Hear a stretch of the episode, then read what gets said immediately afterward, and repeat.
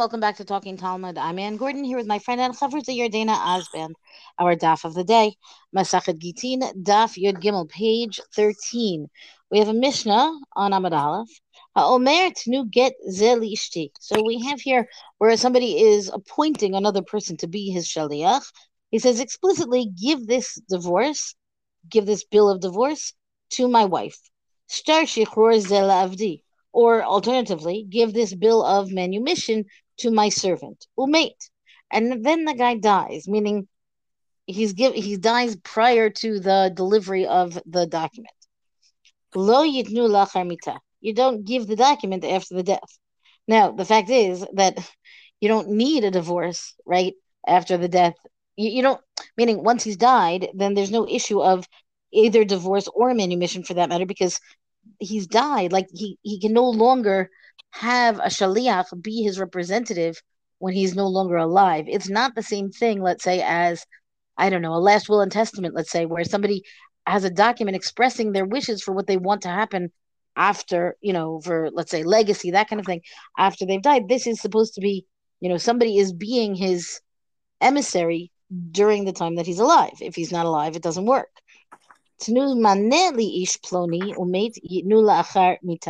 However, if somebody says, give this sum of money to so and so after, and then and then he dies, at, under those terms, then you do give the money, you do transfer the money. And part of the rationale here is like, as opposed to a document, which um, where it's he's functioning like really in place of the guy himself, the value of the money um, I think this is where the fact that money is fungible kicks in, right? Like the divorce is a specific item, or the the the star, the document of freeing a slave, is a very specific thing, which requires the man's participation, right, in his lifetime. You say here, give this money. Money is, you know, the, he's not saying give these specific coins. I'm not sure what would happen here with these specific coins. So the Gemara pick, you know, is going to talk about this, right? Amar of Yitzchak Bar Shmuel Bar Marta Mishmei Rav. So this is interesting also to begin with, like how it is that Rav, Yitzchak Bar Shmuel Bar Marta, the fact that Marta, I'm assuming this is his mother, that she's included here in his genealogy. He says in the name of Rav that this Vahu Bakeren Zavit. We're talking specifically about one who's giving a 100 dinar, right? Let's say after the death of the original owner. And so this is where you've got dinarim. Oh, so it this will answer this, right? Those dinarim are piled up, they're placed in a corner. They're there to say those dinarim should go to um, the the the designated person. But Maya Skinan. So this is what are we talking about? If we're talking about a healthy person, why would you have? Um, why would a healthy person give instructions to somebody else to take this debt, these dinarim, these coins, when they're all piled up? Like, why would you ever do that? Hello, hello, mashach, right? The the person who is um getting this money has not done any active acquisition, any formal act of kinyan by pulling by by taking hold of the money, right? You have to be able to um, do some kind of formal act of acquisition before you can claim that you have now owned the new property. So I feel like this is again one of those things that gets re- mentioned by the by, and really we need to do a whole investigative study of Kinyan, which again is this formal act of acquisition, which we will talk about extensively as it comes up, and it will con- it will continue to come up. But it's a kind of thing that it might be nice if we had a, a handy dandy, you know, let's talk about Kinyan in its own introductory package, and that's not the way this Gemara is going to work. Now, what about the person who's lying on his deathbed? Because that's, you know, theoretically, that's who's in the Mishnah. The Mishnah doesn't specify how or what the circumstances of this death is, um, are. If you're talking about somebody who's on his deathbed, then why do you have to say, you know, that the money is piled up? The, the same issue would apply even if the money is not piled up. He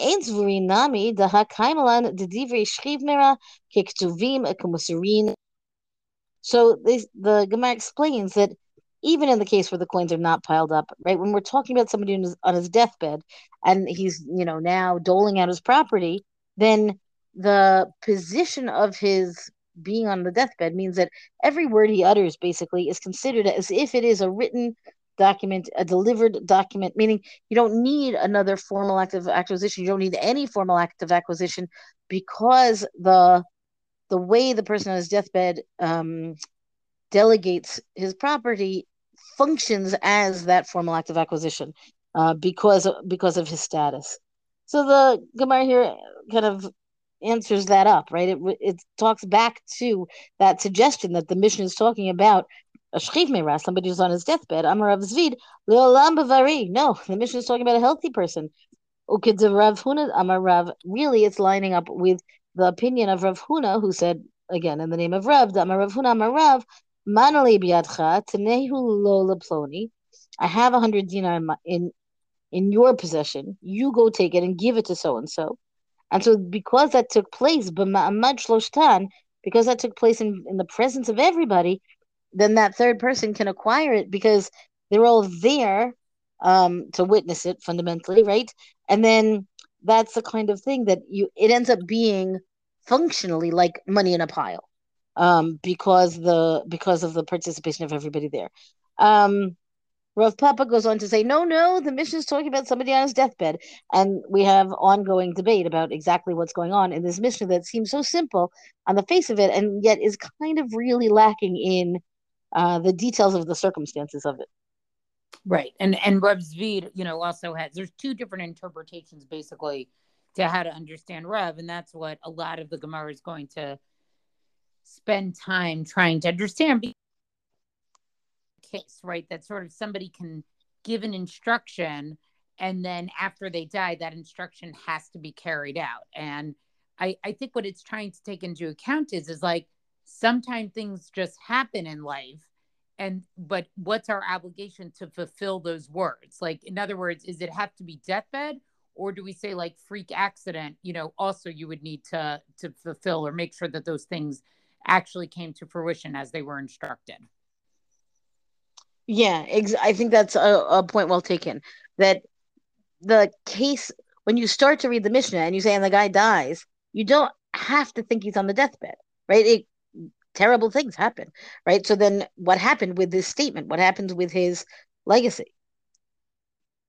The issue is, is that generally law, right? Whatever this is halachic law, but any system of law is supposed to govern from the place of the broadest, most as opposed to the most unusual. So if you don't say it's on his deathbed, then that actually becomes a little bit of a very unusual case, right? Anything, and then something terrible can happen to them in the next. But that's not a way that we usually govern. So I think that's why the Gemara spends a lot of time trying to figure out what this Mishnah is talking about. I'm going to move on to Amud Bet, where there was a discussion, this you know, this statement about you know, sort of this three-way uh, transaction right? Where it said Gufa, I'm a Rav Huna, I'm a Rav. So Rav Huna said the name of Rav. Minali biadacha tenuhu lo liploni, right? You have a mana of mine, give it to so and so. So the case is, right, b'ma'amad shloshtan kana, and he says this in the presence of all three parties. So in other words, the case is is that there's the creditor, the debtor, and then the creditor's uh, creditor, right? So in other words, the the creditor lends money, Ruvain lends money to Shimon but Ruvain also owes money to Levi, let's say, for example, or wants to loan money. So he says to Shimon, instead of paying me back, you just give the money to Levi. And when they do that, if all three of them are there, the third party, Levi, automatically acquires that money. So the Gemara wants to understand this. Amar Rava Rava said, Mistavra milse de Rabba Pikadon. Rav's ruling, right, makes sense in the case of a depositive object, like an object you know somebody was uh, uh you know actually watching aval b'milveh low but not in the case of a loan in other words we can't say if you're talking about an object you know okay that's something that you know this would work for. But if we're talking about like sort of an ownership of a debt in other words not physical money that's transferring but it's like who needs to pay the debt or who owns the debt? This doesn't really this doesn't really seem to make uh, seem to make sense. They they don't think that this actually. Uh, he doesn't think that this this logically should apply. Then he goes on to say the Ha'elokim, but by God, Amarav Afila b'milveh. right? But what he's saying is the mention of God's name in this context, right? If you said God's name, then it's like an oath, right? And so we're saying that Rav said this even with a loan, right? He said, even though he doesn't think it's logical, he knows that Rav actually, when it came to loans. So that's his point. Rav is saying it's not logical to me, but I know that Rav actually said it applies to loans. So to give it a proof that this is actually true, each said, Amr Shmuel uh, Mashme to Levi. Shmuel said in the name of Levi, and now I realize I shouldn't have used the word Levi when I gave my example, but okay. Milva Libi Adecha Tenehu Lo Leploni. Right? If the creditor says to the debtor, You have this outstanding loan and you owe me, but give it to so and so. If he does this in the presence of all three parties, then the third party gets it. So the point here is, is that we have other Amoraic statements that seem to agree with the statement of Rav that if all three parties are there, you could transfer a loan this way. Gemara is going to go on it a little bit more. Vitama mai. What's the reasons that this is effective with loans even? Amar Memar, our Memar said, Nasek Omer lo bishat matan ma'ot. It's as if the debtor told the creditor, right, at the time that the money was given to him, Shabdana lach lididach ulachol da'atu mechamatach right? I'm under obligation to you, yourself, and to anyone who you can designate to come in your place. In other words, every debtor, right, understands that his debt basically can go to whoever the creditor wants. So that's why this works because when you take a loan from somebody, you understand that the creditor has like a certain amount of power over you. And the creditor can basically say where the money goes. The Gemara doesn't like this, and they say that actually doesn't work well. Amrle Rav Ashi la Meimar. So Rav Ashi says to Meimar, who gave this reasoning, Ella me'ata. But if you say this, right, he kanel lenodlin to lo have a bishat batan ma'ot. So the creditor can transfer ownership to a newborn that wasn't alive when the money was given to the debtor. In other words, what Rav Ashi is saying to Amemar is that using this logic, the creditor could decide to transfer that money to somebody who wasn't even alive when that original loan was made. And of course, the debtor couldn't have had that in mind when he agreed to the conditions of the original loan. Hachanami delo kanu. So it's indeed so that the newborn would not acquire ownership of the debt. In other words, how could this new, this person who didn't exist before the debt was uh, when the debt came into existence acquire something because the debtor couldn't obligate himself to a person who didn't exist. So this case would basically be Ruvain lends Shimon money, let's say in 2015.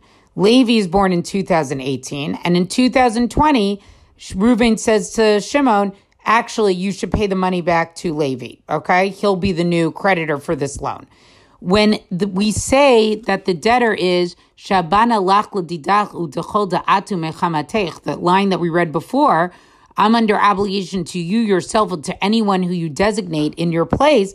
The debtor can't mean somebody who doesn't exist. He can't mean somebody who he doesn't even know could have been a possibility.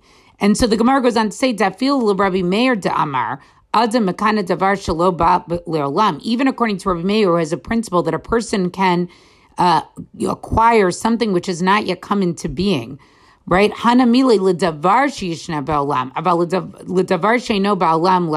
So this applies when it's something, uh, you know, it's an item, it's an object to someone which has come into being, but it's not about someone who has not yet come into being right? So, in other words, the point of this whole passage, Rav Ashi saying to Amemar is when the debtor agrees or has this idea that yes, he may have to pay the money back to somebody else, it has it can't be somebody off in the future who doesn't even exist yet.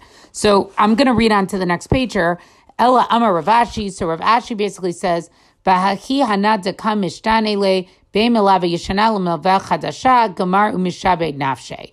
That the reason why this works is is because the debtor actually gets a benefit when the loan goes from the old creditor to the new creditor because now he's obligated to the new creditor and the hana is the benefit is with the new creditor maybe he can you know negotiate himself a better deal or that he could pay it off later or something like that so that's why the debtor would agree to it even if it was with this, you know, newborn person.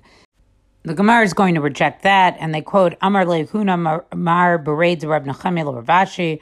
Huna Mar, the son of Rab Nachami, said to Rav Ashi, Elame Ata, right? But if you say Kagon Hani Devebar El Yashiv, Tekate Vishagle Alter, right? What if that third creditor was basically like those of the Bar El Yashiv family who tie up and extract payment right away? In other words, there wouldn't be a benefit to the debtor if they're like the Bar El Yashiv family because they these are people who like to be paid right away. You can't negotiate with them.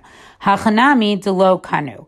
So is it indeed so that they do not acquire right ownership of a loan? with this three party transaction. In other words, if the debtor isn't going to get a benefit, maybe then this third party thing wouldn't work. If you say that, then you have to subject your ruling to constant evaluation. In other words, we can't keep saying that this third party ruling only works under a certain set of circumstances with a certain third party. It just doesn't make sense. That's not how law works. When we make a ruling, it has to be that it, it includes most cases. And we can't have it be that it, it needs to be very, very specific. So then the Gemara goes on to say, Ella Amar Mar Zutra. So then Rab Zutra says, Hani tlata milesh nuhu rabanan hilchata below tama. The sages have these three matters, right, which are going to be, which they're going to give us, that are laws, basically, they, they're as if they're laws that were given from Moshe to Sinai. In other words, with no rationale. They're not logical. They're just laws that we know are laws. Chadaha, right? This is the first one of them that this three party, all the three party, all present transaction works. And then they give the other two. To Amar Rav Yehuda Amar Shmuel. Right, Rav Yehuda said in the name of Shmuel, Hakotep al kol. Somebody signs over all his property to his wife. Somebody's on his deathbed and he signs over his estate to his wife. Lo asa ella apitorpia. Right, we just make her the administrator over the estate. She doesn't actually get the estate. V'yidach Rav Chanina, and the next one is, according to Rav Chanina, Hamasi shalibno gadol bevayit. Right, somebody marries off a woman to his eldest son, and it was a special type of wedding house. Kano, the son acquires her without having to do any of the other type of kinyans that you need that normally are done uh, to acquire a wife to do the kinyan of kedushin.